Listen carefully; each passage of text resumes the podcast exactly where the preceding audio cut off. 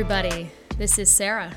And this is Mujib. Welcome to another episode of Let's Get To It. This is episode six, and today we're going to go a little heavy. We're going to talk about grief and loss. Right. But it's not all doom and gloom, Right. the way that we're going to talk about this. So um, we're hoping this can be a bit of a cathartic episode that you listen to. Um, grief and loss is really a universal experience, um, an emotion, and a lot of us are going through it right now as we speak on so many different levels.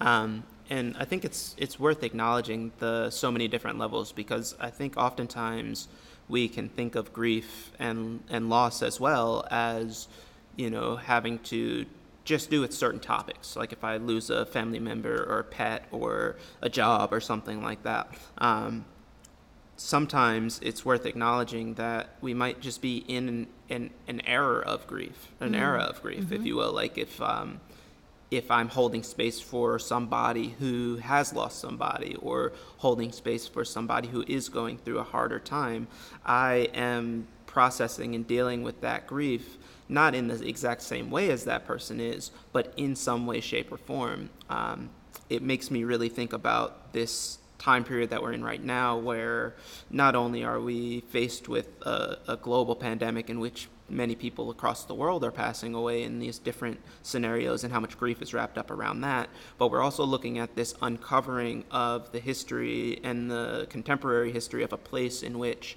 a lot of people have been processing grief, uh, racial grief, uh, sexual grief, things like that, that have to go with the way that people are uh, treated in this world. And we have to also realize that sometimes that is going to swirl and float around and kind of uh, pepper the situations that we might find ourselves in as well. Yeah, I, I really think that we are in such a unique moment in our history, and that, um, you know, we can just boil it down right now to maybe as a nation and sort of this collective grief and loss that we're that we're going through right now with identity. You know, people really having to face facts and come to terms with things you thought you knew are no longer true. Things about who you once were maybe are no longer true. So we're, we're, we're grieving on so many different levels. So maybe with, you know, the pandemic in particular with COVID, that you've had to pivot and shift into an entirely new way of being, a new way of life. So there is that grieving process of, you know, what once was is no longer. But it doesn't have to be negative uh, you know, and, and, and you can absolutely cry and be angry. And, and, and I've talked about this in previous episodes that I myself have, have grieved sort of the loss of the way that I used to run my business. Very real, very salient. Um, and, and I did that. And for me, I accepted that and I'm moving on and sort of celebrating all these new things and new opportunities. So, you know, grief and loss can bring us to a point of new beginnings and and amazing opportunities and a chance to connect and, and really renew, rebirth, like life, happiness, joy, even. So, um, you know, we so we we want to be here to say that we, you know, we are here with you. We hear you. We see you, and and and not to judge anybody's process. Um, there is no specific length of time, and, and it's messy, and it can be all over the place. But you know, we're we're all going through it Right. right now. Right. And, you know, that's something that we just said a moment ago, uh, which is it, and it doesn't look the same. There's no there's no crystallization of grief. You might have two siblings who both lose the same parent and both are going to respond differently to that situation. Uh, that's kind of the most direct and blunt way that I can put that type of one instance creating two different fragments of grief. Um, neither are wrong. You know, Right. both are going to be valid and legitimate. Um, and especially in this time period where there are so many different messages around, you know, productivity and around getting back up and dusting yourself off and picking yourself back up off the ground.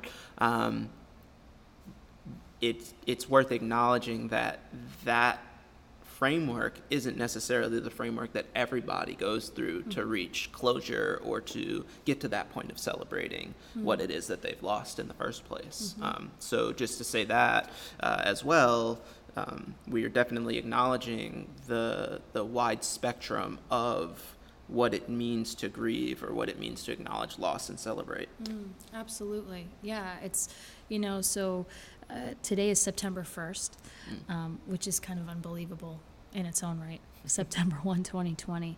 Um, and certainly when we were having our pre conversation, we were warming up for, for the podcast. And, you know, we, of course, brought up Chadwick Boseman, who's been, you know, a popular figure. Um, for those of you who may not know, he starred in Black Panther. Um, and and that experience, a lot of people are grieving that in different ways, and as this um, figure in popular culture, having a different set of meaning to different people, um, and that's going to be processed differently, celebrated differently, feel uh, a huge loss to some.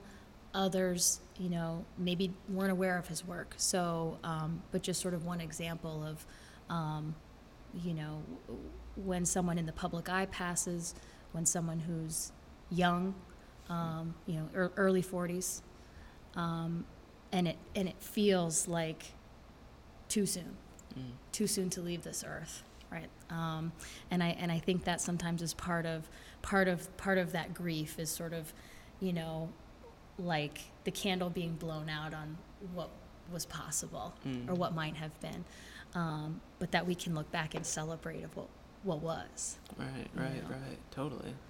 um, and to think of how much he offered this earth in those short 42 or 43 years, Mm. you know, is Yeah. incredible.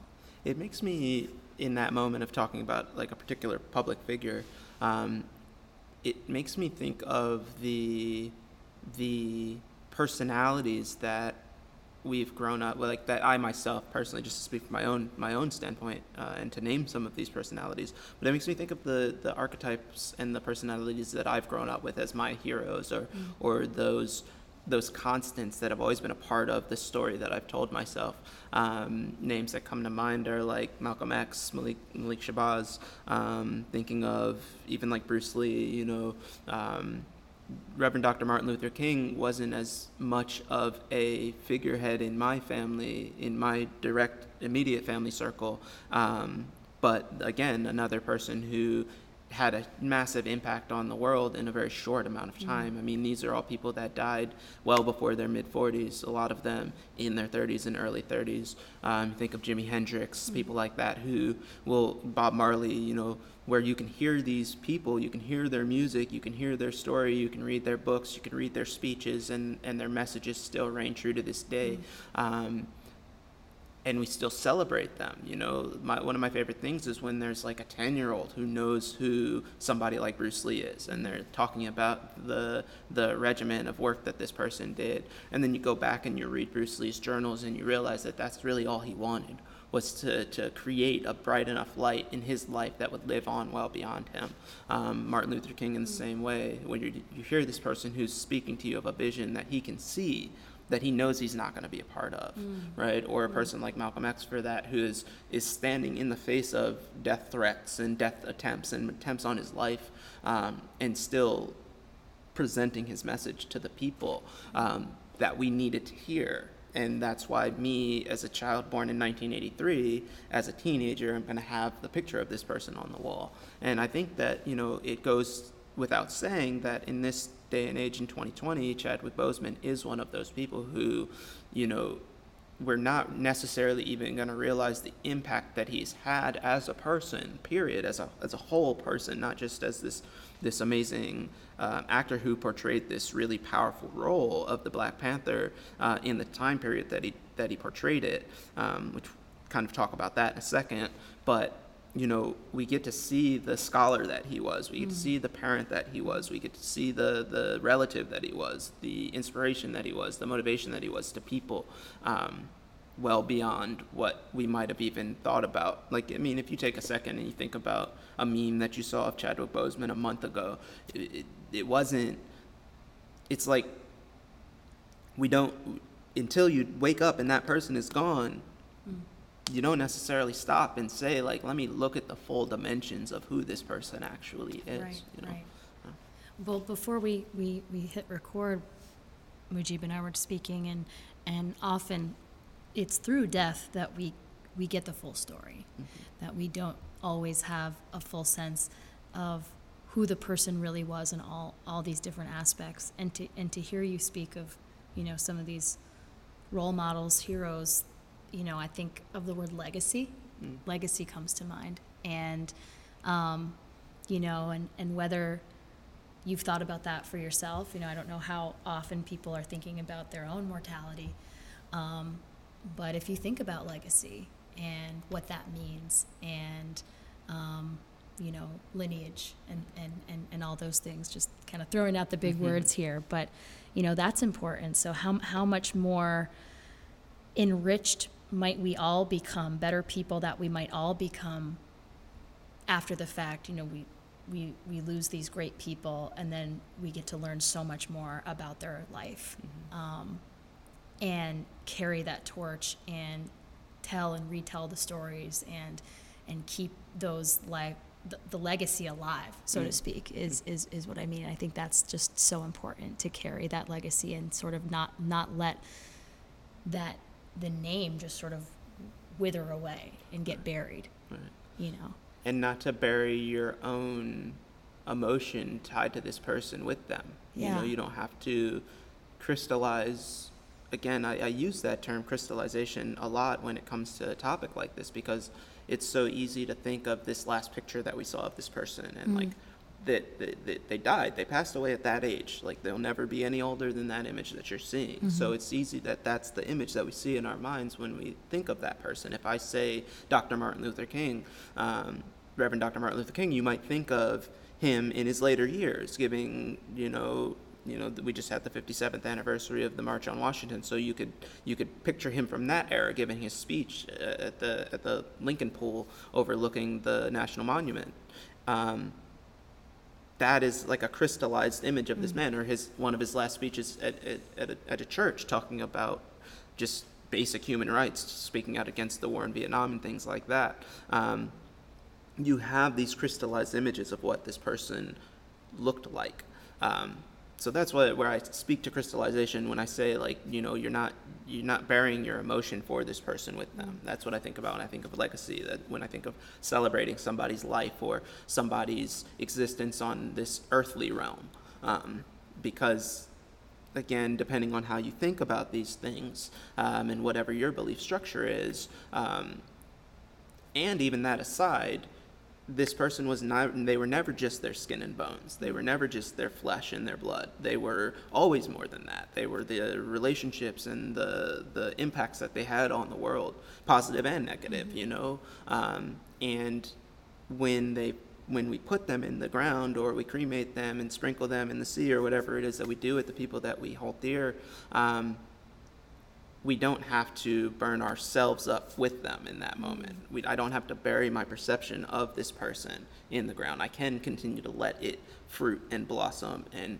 and continue to grow and evolve with my own evolution and existence because with my own evolution and existence also evolves the memory of this person, the mm. context of their memory. Yeah, I love that idea. Mm-hmm. That that too, there's this dynamism, this dy- dynamic aspect of it. That it's not as if, okay, time of death, write it down. That's when everything stops.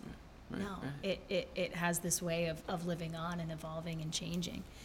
Um, the story that I wanted to, to, to share, and and it's so difficult, you know, many of us, you know, experiencing, you can experience grief and loss sort of um, for yourself, and then there's also the experience of, we talked about holding space for others. So you may be experiencing grief and loss indirectly and trying to be there as a support system or holding space for others who are going through that. And that can be very difficult um, as well to know how to be there for somebody um, and, and, and what way um, that that is because everybody's going to have different needs at different times um, of course you know. And um, i was telling mujib a little earlier about the passing of my my partner's father um, and not really knowing necessarily how um, how to be there or how how to be a source of comfort. And it, it was really only um, you know a couple of weeks later that one way that I found to celebrate the life of his father and legacy, if you will, um, was through his dad's iPad, or excuse me, his his dad's iPod. There wasn't an iPad. It was his dad's iPod, and, and, and so we continue to play his father's music constantly. And so that is the way that we engage, and then that leads to stories, storytelling. And, and because I actually never met this man in person, um, you know, I, I get to learn more and more about him every time we put the iPod on. Mm. And that to me speaks to your, what you were just talking about, um, is you know this this memory or this dynamic version of him living on. And i i love learning something new still um, all the time or i get to hear a different story. Um, and that's and that's great. And part of it is you know we talk about him. Um, you know he is his memory is alive and well in our home. And and that feels really good. And so when we talk about him it's it's not sad for us. It's it's it's really nice. Um, it's it's nice to have that. And I and I feel like I'm getting to know this man in his death um, you know not having actually had the pleasure of, of knowing him in life. So that's been interesting too. And I know you know everybody probably has their own story with you know what what that's like for you. Hmm It's it makes me think of a quote that I'll paraphrase. That's essentially like, you die twice in the world, right? Mm. Like you die once when you actually leave your body, but then you die the second time when people stop talking about you. mm. You know what I mean? yeah And to think about immortality as your legacy lived on, you know, like that that's a way that we might actually live forever. Like somebody might hear what I'm saying right now in this very moment. You need to go and you need to read the speeches of Malcolm X, or you need to listen to the speeches of Malcolm X, just a couple of them, not just like the demonized ones, but a few of them. And you might go as a person listening to this podcast and listen to that for the first time ever. Never, maybe you've maybe you've never listened to his words. Um, that's like his fire is just getting ignited a little bit more you know the the the light's not extinguished somebody else just put a match in the flame and kind of brightened it up a little bit. It's somebody else putting another stick on the fire that is the legacy of this person.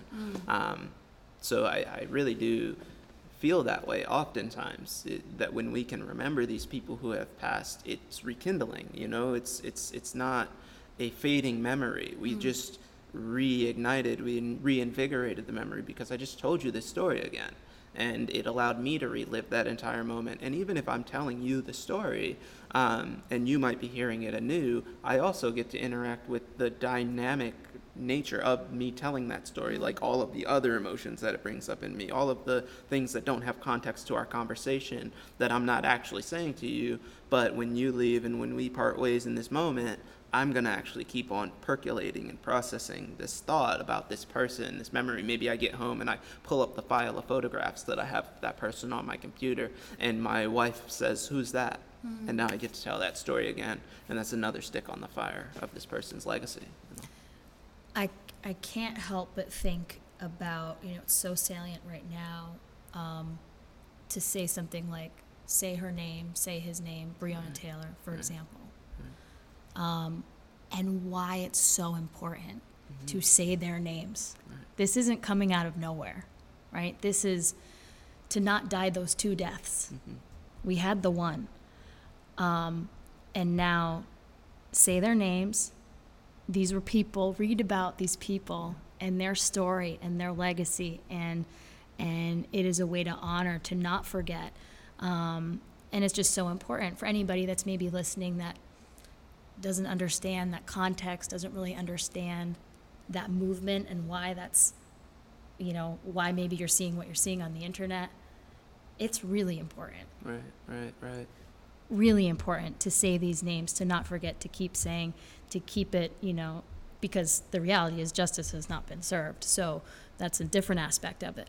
But again, legacy, honoring the life. Um, do not let anybody, for that matter, sink into the earth, forgotten. Right. You know. Right. Um, and and I think, you know, I'd love to hear you talk about this, Mujib, because I I don't know a lot about my ancestry, so I um, I am always really excited to hear you talk about your connections because um, it's a little bit voyeuristic for me. Um, and not having that connection. But um, and that's not to say I can't work on changing that and, and, and uncover these things because definitely through our conversations, I'm like, okay, I gotta, I gotta go back on ancestry.com and do some work here. But I just love to hear you talk about your ancestry and your lineage, Mm-hmm, mm-hmm. if you don't mind. No, absolutely. um, and you know that what I'm about to say now kind of bleeds into episode five, which was you know personal power and s and and starting to talk around those concepts of like you know one of my one of my thoughts around authenticity and personal power was also identity. Like Yeah. how do we identify in this world and how do our personal identities give us power, right? Yeah. So for me, you know, I've always identified with my ancestry, and I have pretty flashy ancestry in that, you know, my my my ancestors played big roles in the shaping of the nation. And you know, just to take a quick step back too, is we have and I was actually I was talking with my wife about this yesterday. We have this this this these couple layers of ancestry. Like I have my forefathers, mm-hmm. like my those who I have pictures of. Like I'd like to think of those as my forefathers, mm-hmm. right? So like my grandfather, my great grandfather, his his as far as we can go back with pictures, my my grandfather's great grandmother, Jane Marie, right? We have a picture of her on the wall. Like she's like my foremother. She's mm-hmm. Within my own bloodline reach. I can go to her grave and mm-hmm. stand on it, you know? But then I have my ancestry that that that goes so much farther back. It's almost like a it's almost like an archetype of like my my ancestral lineage, my first people that spoke a language, my first people that stepped foot on a land, my first people, you know what I mean? Like Yeah. so there's there's those two things. So for me, there's power in my specific ancestry in that broad term of like who I come from and and what what power I take from those people that lived on this earth and what they did before. Um, but then there's also the power that I take from my direct lineage of my forebears, right? Like my own grandmother, Aquila Crouch, and what she did on this world, and and and my own father and what he did, my mother, what she did, you know, um, my uncles and aunts and all of the things that they do. So for me, um, I can't acknowledge my ancestry without also acknowledging that delineation between my forebears. And for me, a lot of my personal power comes from those forebears, you know, and, and to give it a little bit more definition, I'll say those who lived in the times that the world as we know it was shaped. So from 1400 on, essentially, right? Um, so, you know, I have ancestors who were so smart. I have, well, let's talk forebears. I have forebears who were so smart that they were able to record their, they were documenting their existence on this planet and leaving it so that we could then pick it apart years later, right? So authors and, and people that were orators and so on and so forth. And my family members always told us about these people so that we would know this is who you come from. You know, one of my ancestors is Frederick Douglass. So I was always told that, like, you are from that same bloodline. This is your ancestor. You are a descendant of a man who was the greatest orator that we've ever known in the history of human beings, of recorded history. Um, you walk a little differently when that's how you think. And I also can acknowledge how differently I walked when I forgot that that was the case. When I didn't Wow. continue to remember that that's who I come from. You know, the the the the depth or the the the, the, the, the we talk about how I damped down my personality. In that time period, I wasn't remembering that's my lineage, you know, and it actually took my last conversation with my father to remember that's my lineage, you know. And Frederick Douglass is from my mother's side of my family. So even that, like the fact that my father's reminding me of, hey man, this is who you actually are. Remember who your folks are. Um, and again, my my forebears, there's a beautiful reality, an intertwined reality where my ancestors on both sides of my family were sharing space. So there's a picture of Frederick Douglass, who is my mother's ancestral line, my matriarchal ancestral line, in the same photograph with a man named T. Morris Chester, who's in my father's ancestral line. Wow. Right. So I can look at that photograph, and it's the Civil War. T. Morris Chester was a um, he was a Civil War correspondent, and actually he came up to I think Thetford, Vermont, during in the in the mid 1800s, maybe 1840, sometime before the Civil War, um, and studied up here a little while. He studied all over the world, but um, but he was an orator, so he was going down into the into the warlands essentially and recording, or not an orator, he was a, a correspondent, so he was going down into the warlands and recording what was going on and meeting with different people and speaking with different people, and he started a friendship with Frederick Douglass. So again, these are two people on my on opposite sides of my family bloodline, but they found space together. So again, I can't look at that picture and not see something that means more to me than just a photograph from the Civil War era. I'm mm-hmm. looking at my two ancestors sharing space together and understanding that on both sides of my bloodline, two people stood for the exact same cause. Mm-hmm. And that is what I'm the descendant of, mm. right? Um, something a little bit trippier too. One of my wife's ancestors on her forebearer line is John Brown. So John Brown sat with Frederick Douglass and talked about the abolition of slavery and how it would have to come down to violence. And John Brown's very much about that. You know Yeah. what I mean? Yep. Um, and so for my son, there is the reality that even your two ancestors on two different sides of your bloodline sat down together and had a conversation. Wow. And on top of that, I'd like to imagine who else was in that room at that time. You know, were they in Philadelphia? Was T. Morris Chester there? Was his mother around? You know, so on and so forth. Who are the other players in that in the in that conversation happening? You know, so for me, um, I take a lot of my power from that, and a lot of my power from remembering those people and to and and holding them in regard, in high regard, because it allows me to to celebrate them through the way that I act in this world and how I can continue to actualize based on the fact that this is the line that I come from. Mm-hmm. This is why I can stand in front of a mic and speak and don't have a fear of doing that mm-hmm. because for me, I'm bred for that. Yeah. You know what I mean? Yeah. And you know, those are that's like the flashier side of my my ancestry. But I have ancestors and, and forebears who were part of the Haitian Revolution who escaped from basically revolutionized in Haiti and then came to the States and had to escape capture the entire time to make it up to the freed states. You know what I mean? So coming in from Haiti through Florida and then being like, oh, this is pretty beautiful here, getting to Georgia, and then having people trying to capture them. So then them having to escape all the way and, and, and, and go away from that. So we always grew up hearing those stories. So for me, to celebrate these lives and these beautiful legacies has always been a, a point of power for me. And here in this conversation about grief and loss, um, it's worth me also acknowledging that even my direct lineage, my father who's passed away since, um, the memory of him and his legacy also i draw power from that mm. because i can see and i didn't really i didn't grow up with my father so i didn't really know him very well prior to his death. And mm. even since his death you know there are plenty of people on this planet maybe even listening to this podcast who might have known my father well well better than i did.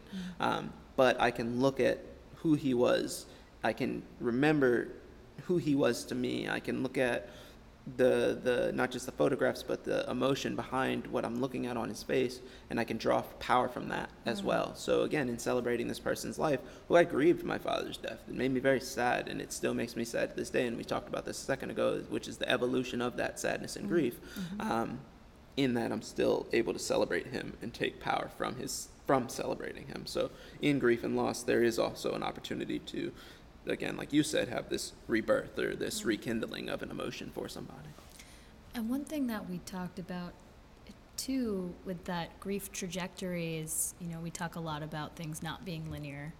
Um, and, you know, something may resurface and come back and really hit you like a ton of bricks. And, and oftentimes, you know, it might be um, you- maybe you've lost a parent and then you're about to get married, and that grief swells up at the idea of, oh, I wish they were here, um, physically. Um, but you know, depending on your spirituality or how you think about things, that they they are there um, with you, and there's ways to honor and celebrate those those folks that may not be there in their physical being. Um, but yeah, again, I, I, you know, to talk about lineage and legacy and holding space and just, you know, death is part of life. Um, you know, it is, it is a certainty, you know, to, to at least leave these, these physical bodies, um, on this earth. And, and again, depending on your belief system, reincarnation may be, uh, something that you believe in, um, or at least, you know, coming back through this lineage that you know your ancestors live in your blood, in your DNA, lives on, and and you know when I hear you speak so profoundly and proudly about your lineage, you know, it's you know I wonder what greatness flows through my blood Mm, mm-hmm. that I don't know, you Right. know, and I and I don't necessarily know their names, but I sort of I can think to myself, and if we want to bring it back to personal power, I'm like, there's got to be some winners in there, you know.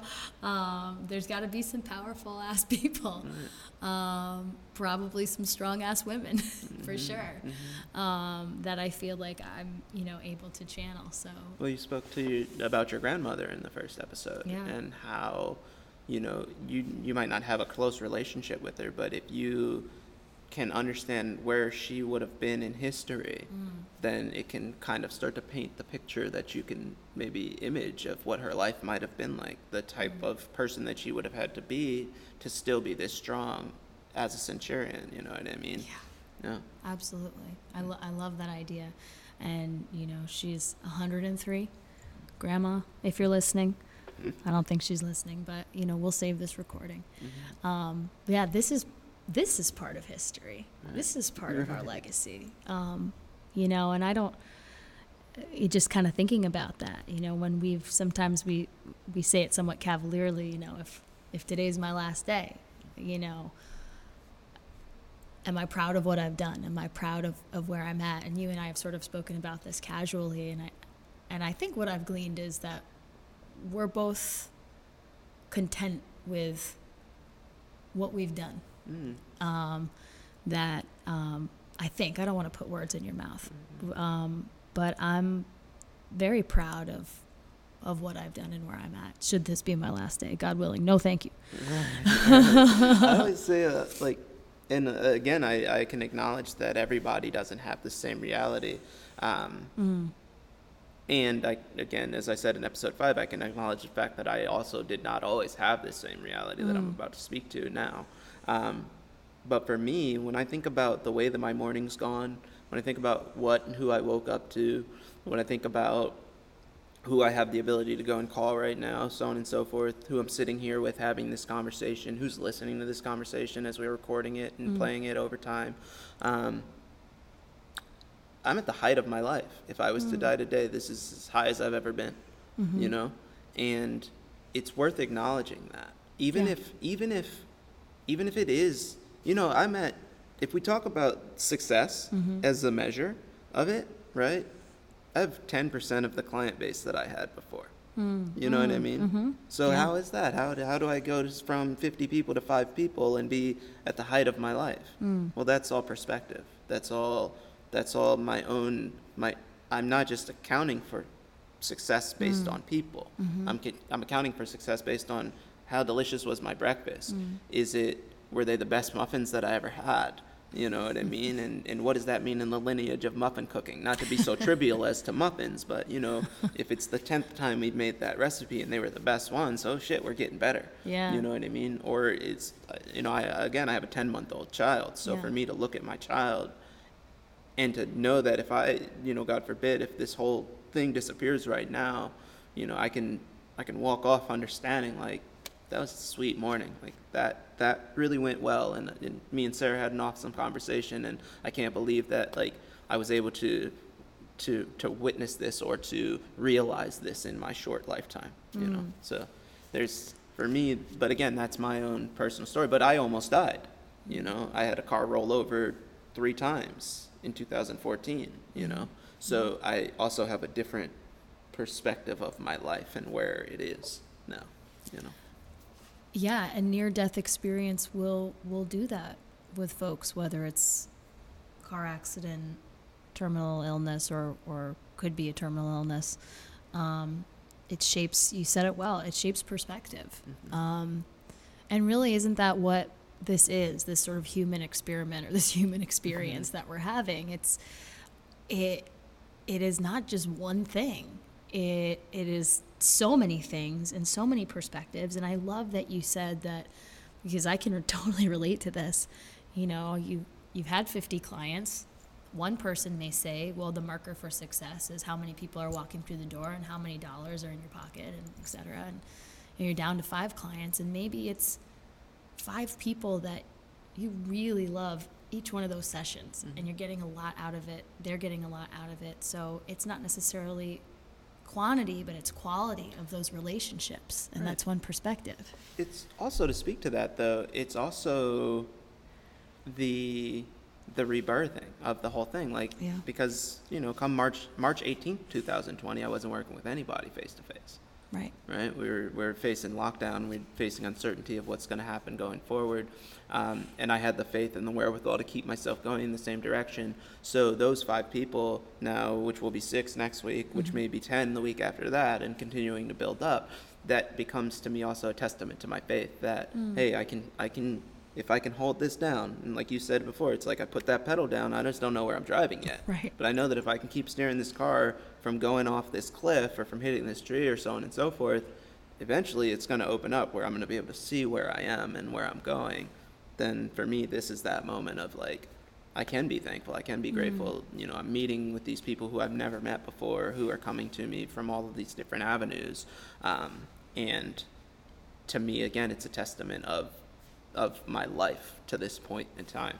Um, and that comes with the loss of people in my life. That comes with all the death and all the grief and all the loss and all the uncertainty that also swirls around that, you know? Sure. Um, and I, I think that I, s- I brought something up a little earlier, like we can't talk about grief without talking about trauma. We can't talk about trauma without talking about ancestral or even just intergenerational trauma, um, and how we deal with that sort of thing. And so for me, it's it's always everything always has to be seen through the lens of who we identify as again right? So like if i identify in a certain way in this country um, then all of the things that inf- that affect that identity i also have to deal with every single day. You know what i mean? Absolutely. um, and that in its own right can create a lot of grief right? Absolutely. i think a lot of times when we talk about loss and grief it's easy to think about it as a person who's dying but when we say something like good grief that's not what we're talking about. We're talking about whew, good lord help me. You know what i mean? Like good grief this is going hard like I'm, I'm i have grief in my heart right now. I'm sad by the state of the world or Yeah. i'm sad by you know the way things are going for me.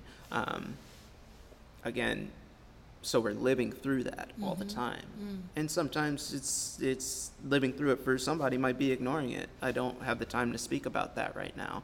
Um, living through it might be facing it head on and being like in the middle of it you know but either way like we're all living right now through this time period if you're listening to this podcast chances are that you are living right now listening to this podcast so you're going through this time period um, however it is that you are dealing Yeah. with it I think that's really important to talk about and, and flesh out a little bit more, you know, in this specific time period and loss and grief. And, you know, again, collectively as a society, you know, this sort of, you know, some folks are waking up and, and they're realizing, oh, everything that I learned up until this point, that was a lie, or, or I, you know, I didn't know all of these things. And, and so there's this, tremendous sense of um, loss of identity, and that can be really you can kind of feel like you're losing your bearings, and it and um,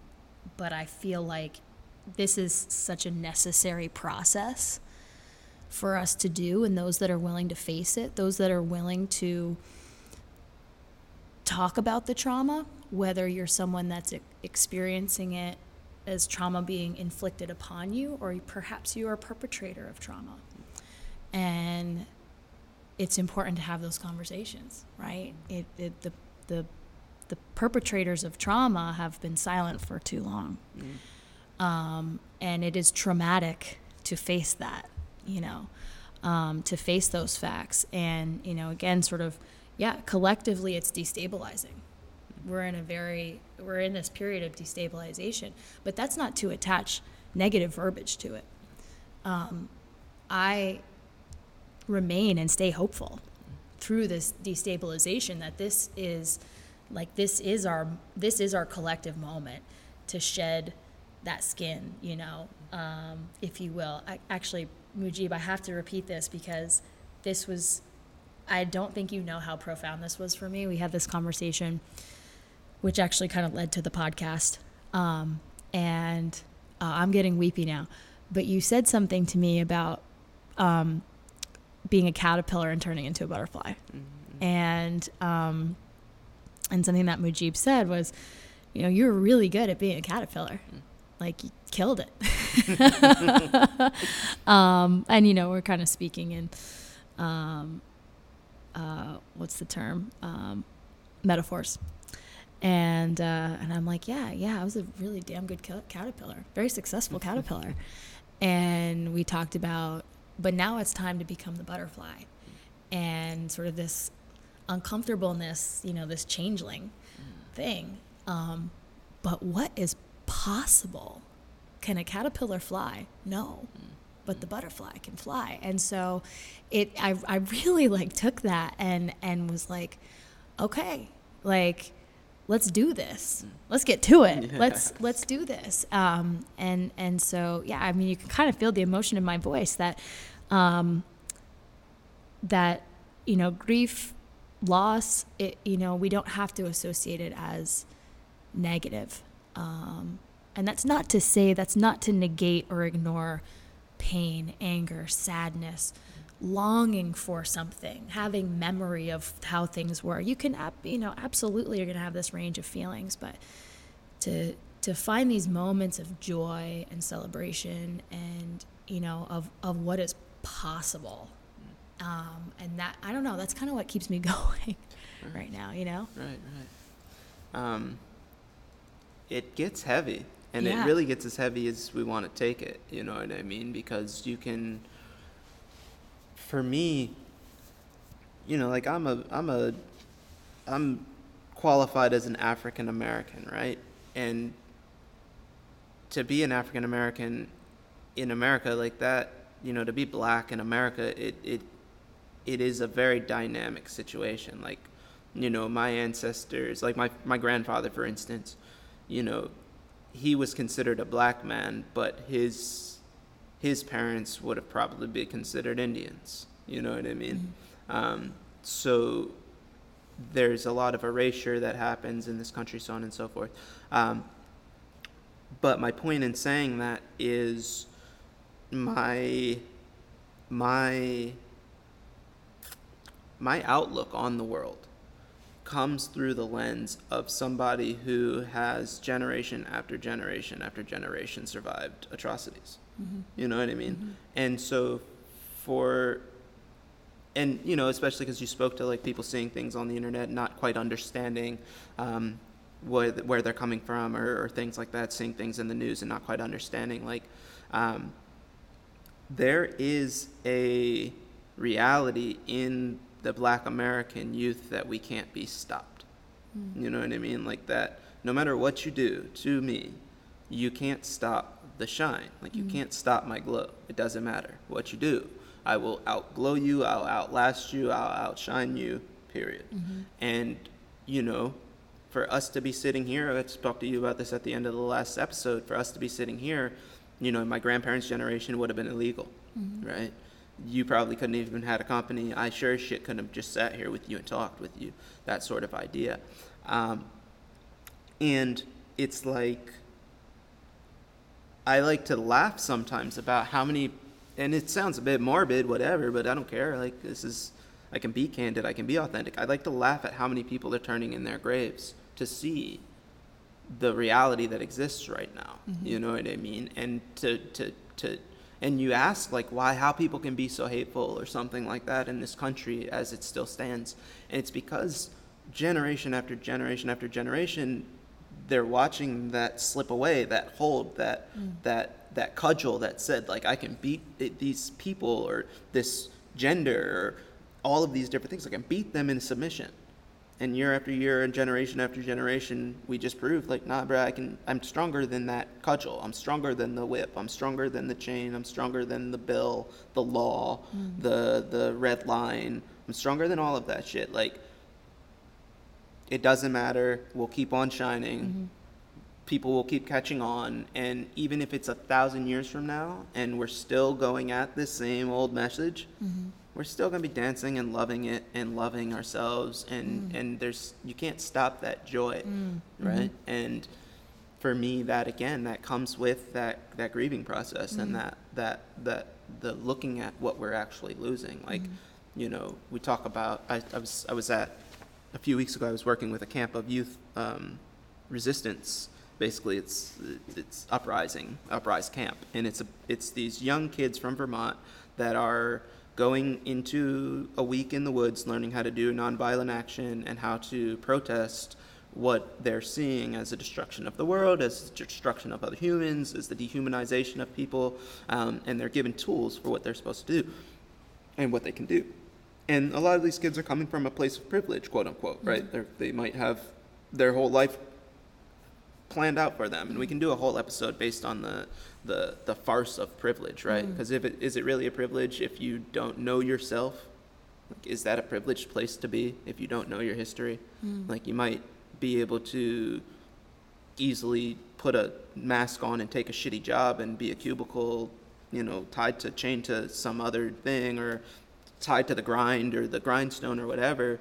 Um, and that might seem like a privilege, but if it doesn't come with knowledge of self, which is the baseline for happiness, is it a privilege at all, right? So we can talk about that as, at a later time. But you know, in this in this week that I was working with these youth, I was there for three days in in Marshfield, Calais, Vermont, um, and I was, we were talking about the the Maroon people of the Caribbean and of particularly of Dominica, an island um, in the in the Lower Antilles, and you see in the Maroons, they were essentially like they were like escaped captives who ran up into the hills. And Dominica's like got nine active volcanoes on a piece of land that's smaller than Vermont, right? Mm-hmm. So picture Vermont, but with nine massive volcanoes in the middle of it. You know what I mean?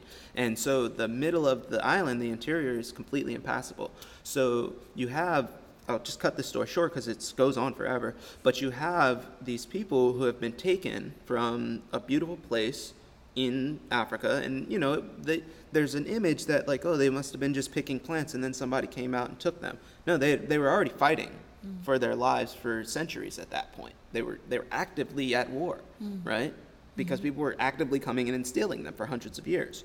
Um, so actively at war, getting captured, getting put on a ship after some crazy walk to get to the coast, all the atrocity that goes into that, then getting sent across the world, getting off of a boat in now a beautiful tropical island, right? Everybody's trying to go to a tropical island come January, especially if you're in Vermont, right? You're trying to get to Dominica, Yeah. right? Yeah. So getting off a boat on this beautiful island, and after a crazy trip across the world where people just have been dying all around you, um, and then you hear a whistle from the forest that is the same whistle from your tribe back where you just came from.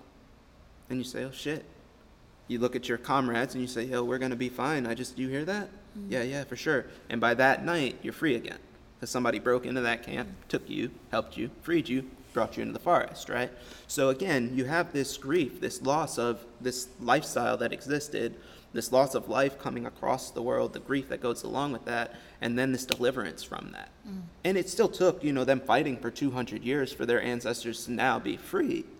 But they never gave up that hope. They mm-hmm. never gave up that faith that if they just kept on singing those songs, kept on doing those rituals, kept on doing those fights, they were going to be able to stand up against the Im- the immeasurable force of the machine that was colonization. Mm. And to this day their ancestors still live because it was never the it was never the intention of any of the people any- of any of the oppressors of any people forever up to even now in 2020 it's never been the intention of the oppressor that we can sit and have these conversations. Right, you know? Right. so if we're having the conversations then we're obviously stronger than they ever would be. Mm-hmm. So again if we talk about the grief of the way that the world is right now mm-hmm. my grandmother has said just wait. Mm. Just wait. It's going to change. It'll go in your way. It'll go in your favor. You know? I think that's an important nugget of of hope. I think you know to think about that resilience and there is progress and um, certainly not fast enough. But you know, you and I had a conversation that you know maybe not until your son becomes a grandfather. Mhm. You know, um, and that that can get you down. Um, but like keep your foot on the gas Mhm. Um, because you know it's just keep doing that work. And if you can keep turning you know just jet fuel if you can. I mean everybody's going to process things in different ways. And and and for some people that grief and that loss or that sadness it's it's going to slow you down and it's going to hit you hard and and and and, and let it. Um, you know i'm not here to tell you how how to process anything um, you know i want to hold space for you know just to know that you know we're going through it but um, you know that we're all going through it we see you we hear you um, and we respect that process i think that's you know that's what i want to communicate out there For sure. you know and you're not alone in, in any of it. Like there's the people that are close to you can relate to you. You Mhm. know, like the people that that again when we talk about vulnerability, when we talk about authenticity, like the people that you're afraid to be vulnerable for are most likely going to be able to share that space with you if Mhm. they are also at the point where they can open themselves up in that way. Like Mm. we are all here as earthlings on this earth at the same time. We are all dealing with the same thing. Mhm. The only difference is, can I look at a place like Aleppo and see myself there? What would it look like if that was my home? Can I Mhm. look at a place like Ferguson or a place like Kenosha and say to myself, can I put myself in the shoes of somebody who just watched such and such happen or so and so die or so, such and so forth? Um, a lot of the times, if you are that type of person, you're probably attracting those type of people too. So reach out when you're in those places of grief, when you're in those places of of heart hurt, yeah you know, yeah because it's here. It's here for you to be comforted. It's here for you to be heard and to be held and for space to be created for you. Yeah, I think it, it you know, it boils down to our humanity. Um, and I think one thing, maybe one purpose of this podcast is just to really, you know, we're talking about just very human things, you know, um, these experiences that, that we can share together as we go through this life and that we, we are connected. We are, you know, um, and I, I really do feel that feel that strongly and and I agree with you Mujib I think I mean the reason why we're sitting here today is because you know our energies have come together and and, and we both believe that and um, so it's you know once again it's been amazing to connect yeah, totally, totally. um, during during this session. I know it's it's a lot. You you guys may want to listen to this a couple times, and um, maybe you'll glean different things out of it. Um, but again, I'm just I'm so appreciative of just of the vulnerability that it takes to even have this conversation. It's I was actually saying before we recorded, it's almost like you guys are kind of listening in on what might be like a therapy session Mhm. um, or just a conversation, you know, amongst amongst friends. And one thing I do want to say is, um, you know, someone listening said, "Man, it's like you and Mujib have known each other for 50 years." I love that she said 50 years because we're in our 30s. so, like, immediately the math was like incorrect. Um, but I love that idea, uh, that notion, because you know, I I've got to do my research because perhaps we are ancestrally connected in some way. Um, who knows? Um, but I do I feel that it's it's you know, and it allows us to go a little bit deeper and have these conversations because you know we feel safe in in having these conversations with each other. And I will be completely honest with you guys. I mean, I am learning things in real time Mm. about Mujib that I did not previously know. So this is this is really special. I agree. And Yeah. thank you for being here for it, you know, and holding the space and and you know, you presented this idea around loss and grief and and you know, it's it's really a special thing to be able to go that deep with somebody that fast. know? Yeah, yeah. Thank you guys so much for listening. Um, please, we love hearing from you. We're actually starting to realize we have some fans out there. Um, so please send us messages. Um, we're, we're pretty accessible on social media and we love to hear from you. And if you have things that you'd like us to talk about, um, I'd love to start soliciting some things from, you know, we're going to run out of good ideas pretty soon. so we'd, we'd love to know, or if there's a topic that you want us to dive a little bit deeper or explore a little more, if there's something you heard, you know, we're happy to do that and really engage with you that way. So thank you again for listening today. Yes, definitely. My name is Sarah, My name is Mujib. and this has been an awesome episode of Let's Get to It. Thank you guys.